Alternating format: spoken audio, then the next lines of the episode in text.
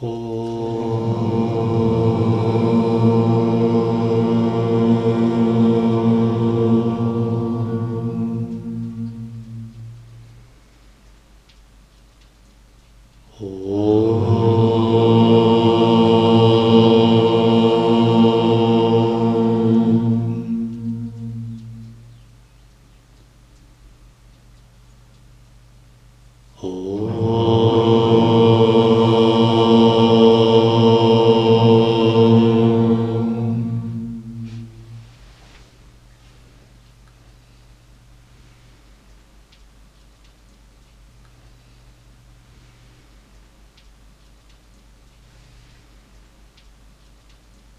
Текст Юга Васиштха. Наставление Риши Васиштхи, принцу Раме.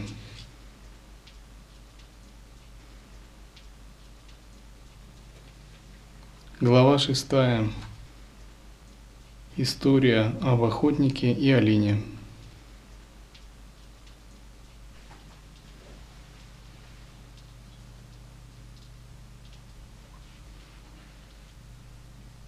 Васиштха рассказывает историю об охотнике, который получает наставление от мудреца.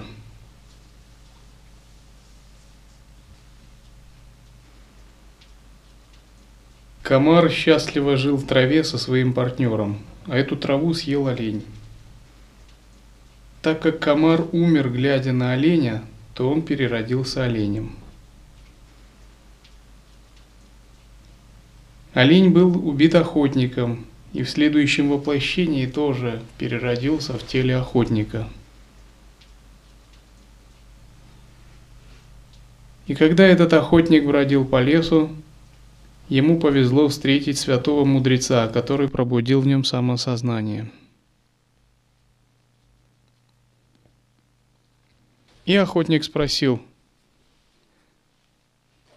Скажи, как мне можно преодолеть страдания без того, чтобы заниматься жесткими, аскетичными или мягкими практиками? И мудрец ответил, оставь сейчас же лук и стрелы, оставайся здесь и живи молча, свободным от печалей.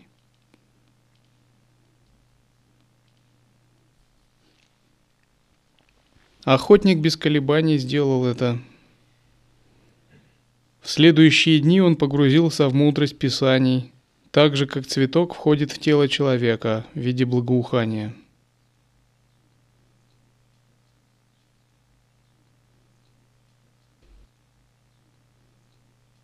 Так для того, чтобы преодолеть страдания на пути созерцательного недеяния, мы должны научиться оставлению –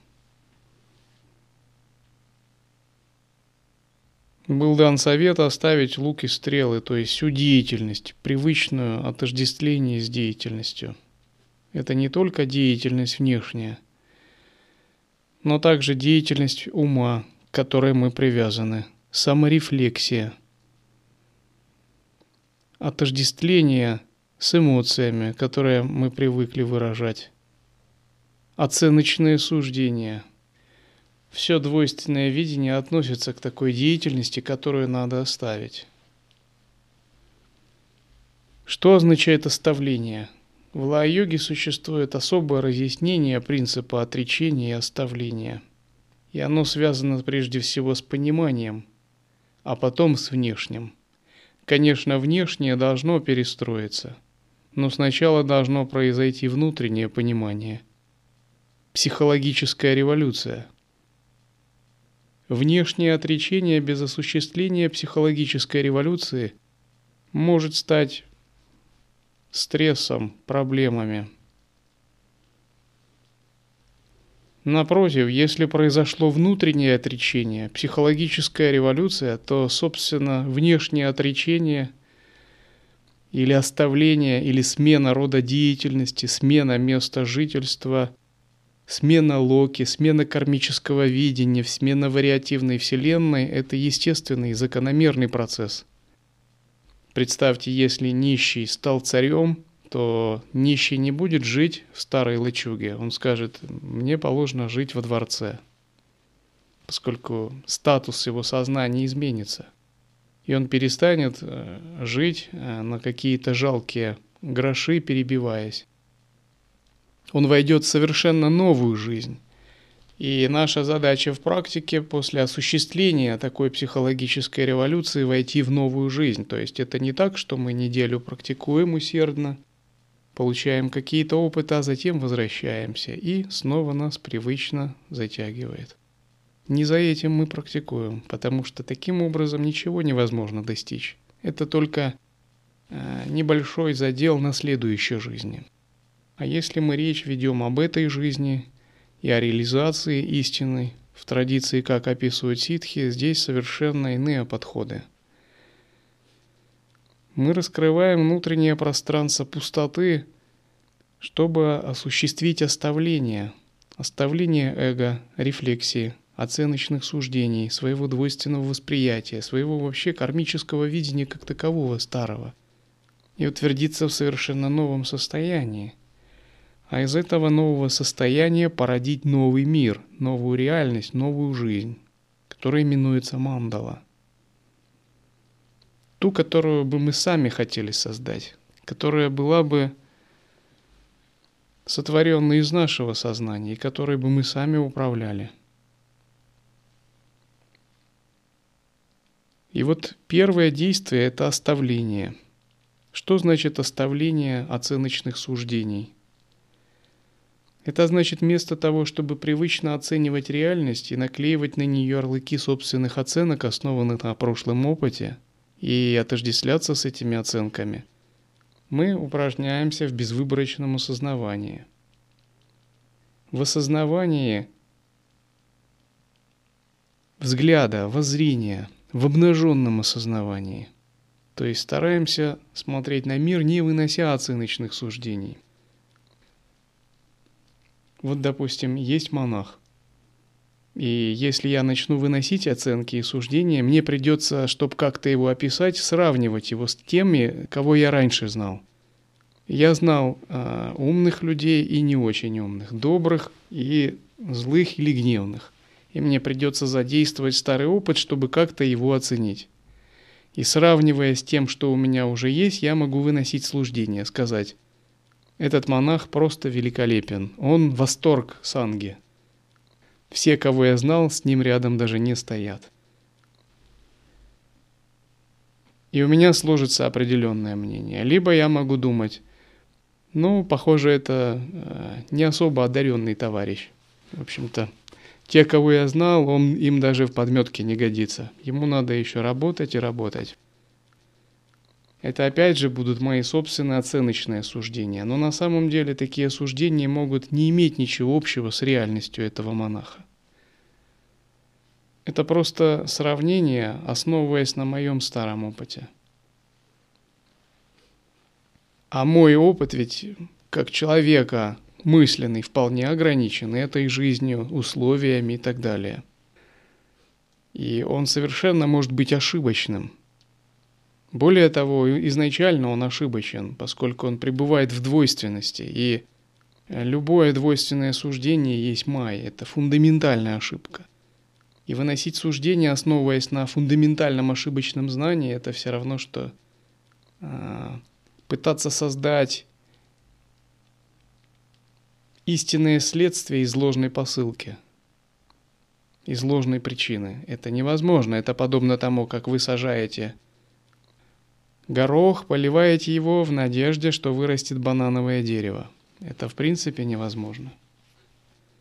Таким же образом и оценочные суждения, они неверны э, в самой своей сути – и в тот момент, когда мы отождествляемся с оценочными суждениями, мы тоже идем по неверной дороге. Мы идем по пути заблуждения, майи. Изначально мы попадаем в такой тоннель реальности, где это неверное суждение вырастает в целую вселенную, в целый мир. И целые миры людей различные созданы из неверных оценочных суждений, неверных видений. Поскольку суждение разрастается в целое кармическое видение – и такие суждения мы выносим непрерывно. Они выносятся даже помимо нашей воли, с большой скоростью.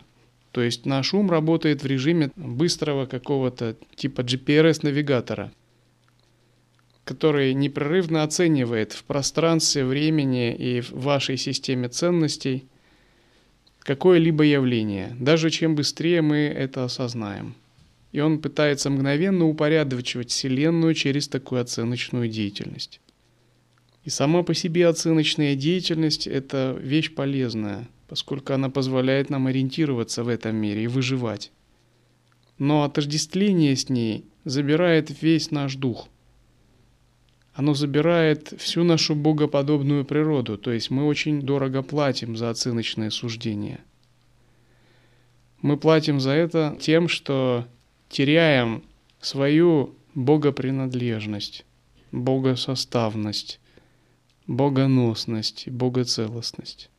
И вопрос, во-первых, насколько адекватен такой обмен, и нужен ли он нам, а во-вторых, как можно сделать так, чтобы это преодолеть. И способом преодоления этого является искусство пребывать в безвыборочной осознанности за пределами оценок. И это искусство и есть искусство обнаженного осознавания – тот, кто в нем постепенно утверждается, он прозревает к реальности. Именно с обнаженного осознавания начинается вхождение в истинную мандалу учения. До этого это все равно, как у вас а, на глазах большие шоры, и вы действуете полностью вслепую. Таким образом, мы входим в обнаженное осознавание через оставление, оставление своих оценочных суждений.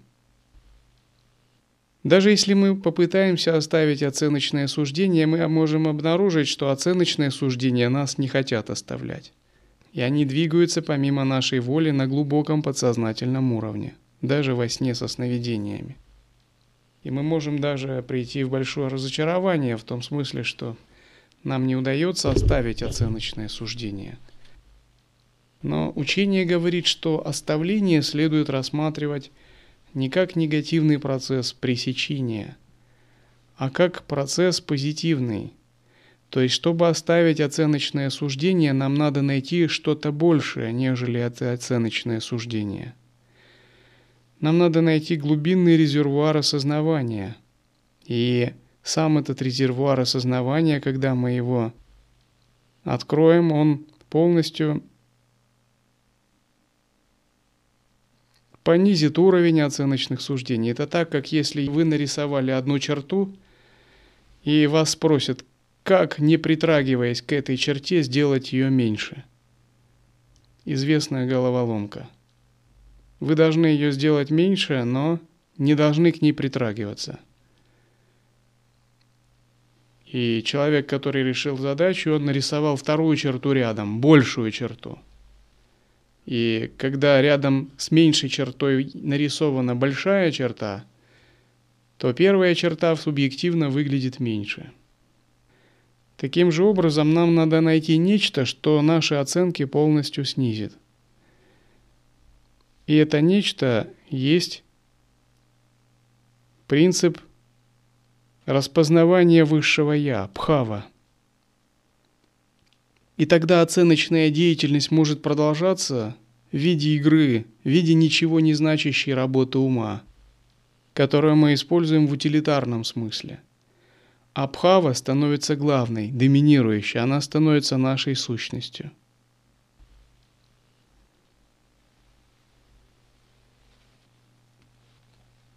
Безоценочное, безвыборочное осознавание и пхава, они взаимосвязаны. Если вы пребываете в пхаве, ваши оценки освобождаются. Вы смеетесь над собой и над безумием глупого мира, который в них тонет. Над неведением собственного эго вы смеетесь, глядя на все это глазами пхавы. И из этой оценочной работы – вы выбираете только то, что соответствует условиям. То, что вы можете применить в данный момент во благо развития Абхавы. Но вы с этим больше не отождествляетесь. То есть оценочная работа ума продолжается, но осуществлена психологическая революция, и отождествления с ней больше нет. Поскольку главная часть сознания находится безупречно погруженной в пхаву. И здесь мы подходим к вопросу, что же такое пхава, куда нам нужно погрузить сознание. Это следующий слой, который открывается в процессе практики обнаженного осознавания. В процессе любой практики созерцания, гуру-йоги, открывается переживание своего «я», как глобального внутреннего света – этот внутренний свет полон величия, силы, святости, красоты, глубины. Только он является правдой. По сравнению с ним остальное правдой не является. Наше тело – это как маленький пузырь на огромной сфере этого света. И оно управляется силой именно этого света – процессе практики пхава обязательно открывается вам как переживание внутренней чистоты, святости и величия. И смещение фокуса осознавания в пхаву означает умение пребывать в нерушимом, недвойственном созерцании. И когда такое смещение происходит, говорят, выполняется самоотдача. Душа предается Богу, Абсолюту. А как же выполнить такую самоотдачу и выполнить такое предание? Она происходит только в том случае, если мы находимся в предельном послушании. От слова «слушать». Если наш относительный ум и наше сознание непрерывно вслушивается в этот свет, непрерывно его распознает – если мы даже шагу не делаем без того, чтобы вслушиваться в этот Всевышний свет. Если мы вместо того, чтобы действовать на уровне оценочного сознания, постоянно, внимательно вслушиваемся в созерцание в этот свет. Так что мы с ним сливаемся и перестаем отличать его от самого себя – И в процессе такого слушания мы понимаем, что для нас очень важно выполнять такое вслушивание непрерывно. И тот, кто вслушивается, является созерцателем, джняни. Тот, кто не слушается, является сансарином, заблуждающимся. Как только мы перестаем быть связанными собственными оценками и суждениями и умеем самосвобождаться, такое вслушивание – начинает происходить истинно. И это мы делаем день изо дня, привыкая жить в непрерывном состоянии вслушивания. И когда возникают какие-либо переживания, вместо того, чтобы следовать за ними и их оценивать или разворачивать, а, созерцая эти переживания, предаваясь удовольствию саморефлексии, мы этого не делаем, а мы просто вслушиваемся дальше. По принципу, появилось это или нет, а наше дело вслушиваться. И когда вы так делаете, говорят, что вы овладели искусством самоосвобождения. Иногда, когда человек еще недостаточно овладел самосвобождением, у него возникают разные переживания. Но вместо того, чтобы вслушиваться, он начинает уделять внимание этим переживаниям. Иногда эти переживания его смущают. Иногда он чувствует э, страдания от них, а иногда они его увлекают. Но все это ошибочная позиция по отношению к переживаниям поскольку вместо того, чтобы вслушиваться высшее «я», он уделяет внимание несущественному.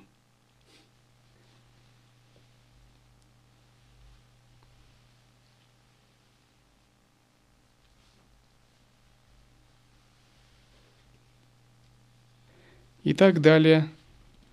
Охотник последовал наставлениям мудреца, и он погрузился в мудрость священных текстов. И однажды у него возник вопрос.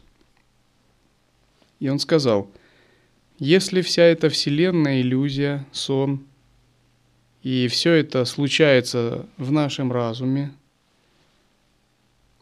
то почему все это кажется как бы реальным, как бы происходящим снаружи и настоящим?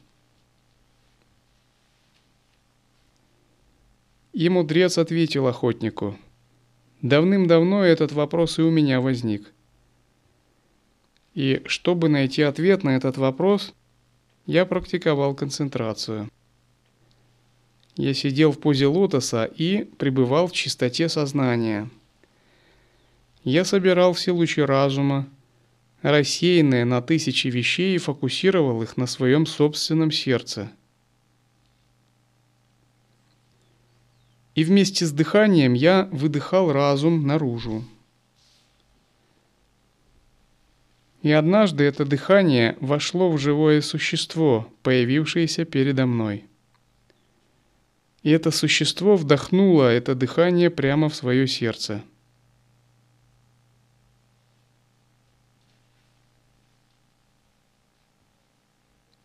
Потом я вошел в самое сердце этого существа. И связанный своим собственным умом, я следовал ему в это существо.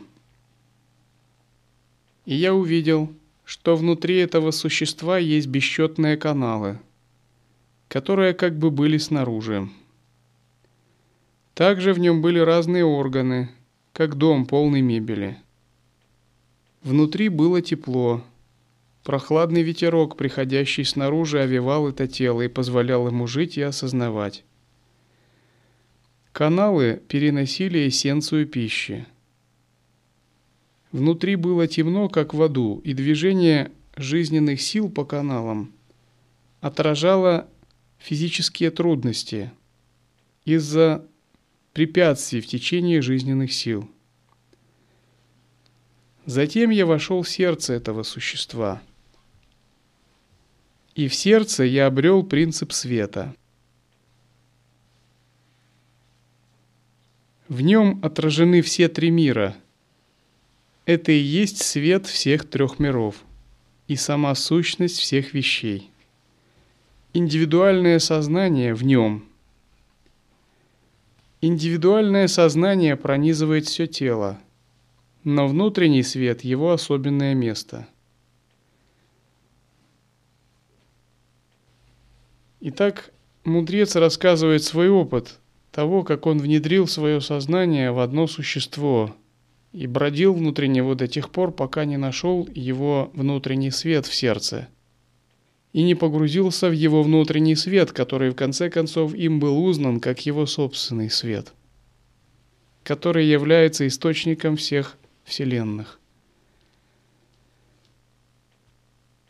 Проникновение в Бхаву в процессе практики божественной гордости, обнаженного сознавания – это и есть проникновение в этот сущностный свет, который является источником всех миров.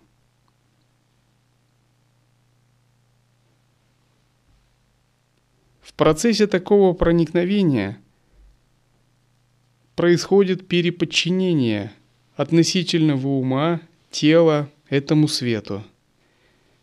Это обязательные условия для того, чтобы проникнуть по-настоящему в этот свет. Потому что если такое переподчинение не произойдет, с ним невозможно воссоединиться.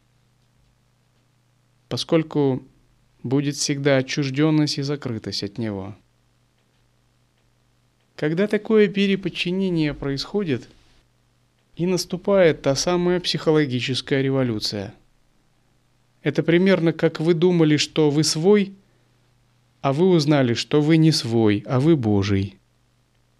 А раз вы Божий, то теперь все для вас по-другому.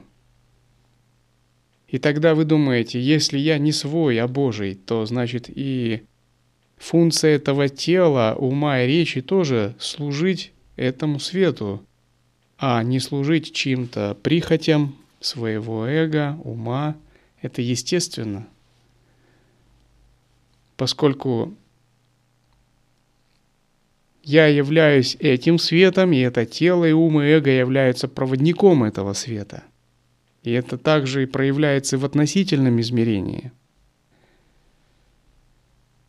Если это тело служит сансаре, если это тело занято сансарой, то как можно говорить о том, что оно создает благие причины следствия на будущее жизни?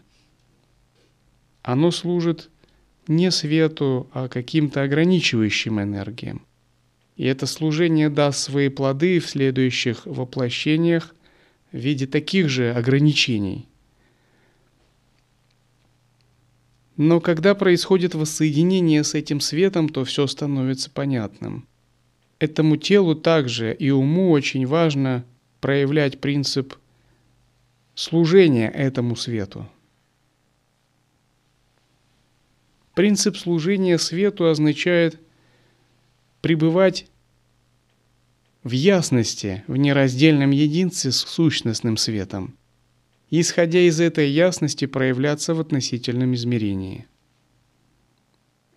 Если такая ясность у вас есть, она обязательно откроет вам путь такого служения, и даже относительное измерение поменяется –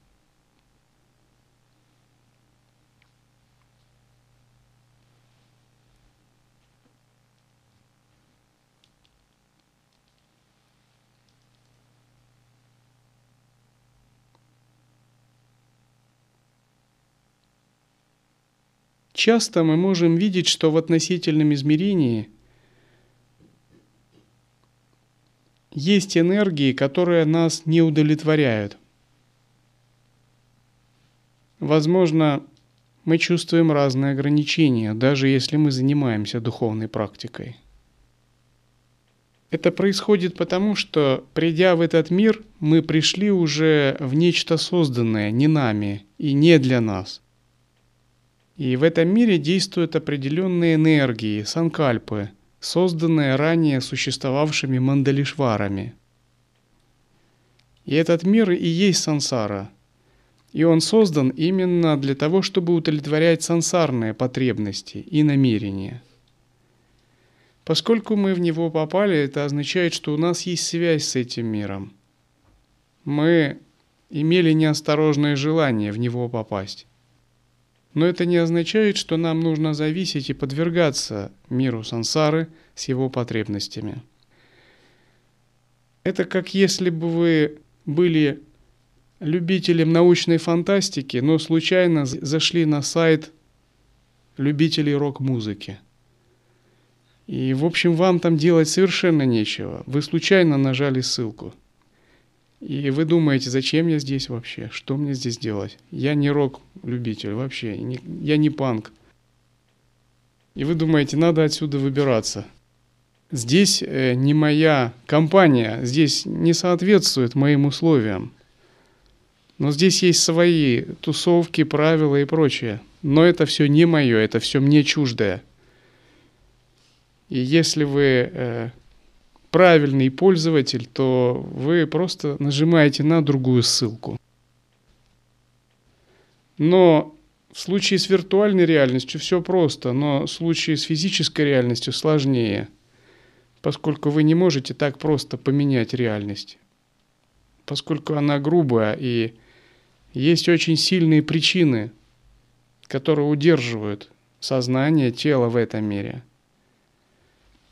тем не менее, мы можем поменять эту реальность так, чтобы она соответствовала нашему намерению, используя свет ясности и осознавания благодаря силе контакта с этим сущностным светом.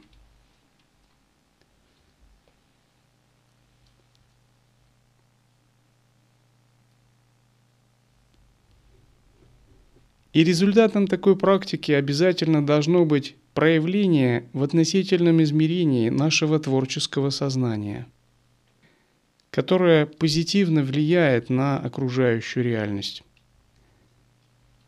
Когда вы сами выступаете в роли Мандалишвара, Творца собственной Вселенной, собственной реальности, когда вы понемногу можете управлять этой реальностью и понемногу менять ее – Это означает, что ваша тонкая шакти проявляется в виде айшварии, в виде цветения и проявления энергии.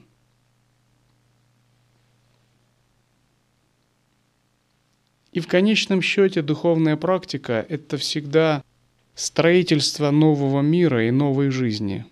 Это не то, чтобы увидеть в аджна-чакре двух голодных духов и считать это великим духовным опытом. И даже это не то, чтобы э, быть в свете, хотя это великое достижение. Это гораздо больше, это открытие полностью, тотально нового тоннеля реальности – нового мира и вхождение в него. Это переход э, в новое измерение бытия, в новое кармическое видение, в новую Вселенную, в новую мандалу. Ту, которая будет сотворена вашим собственным сознанием. Это и есть высшая ступень учения лай-йоги, описанная в учении о 16 стадиях. Стадия творения, стадия перехода –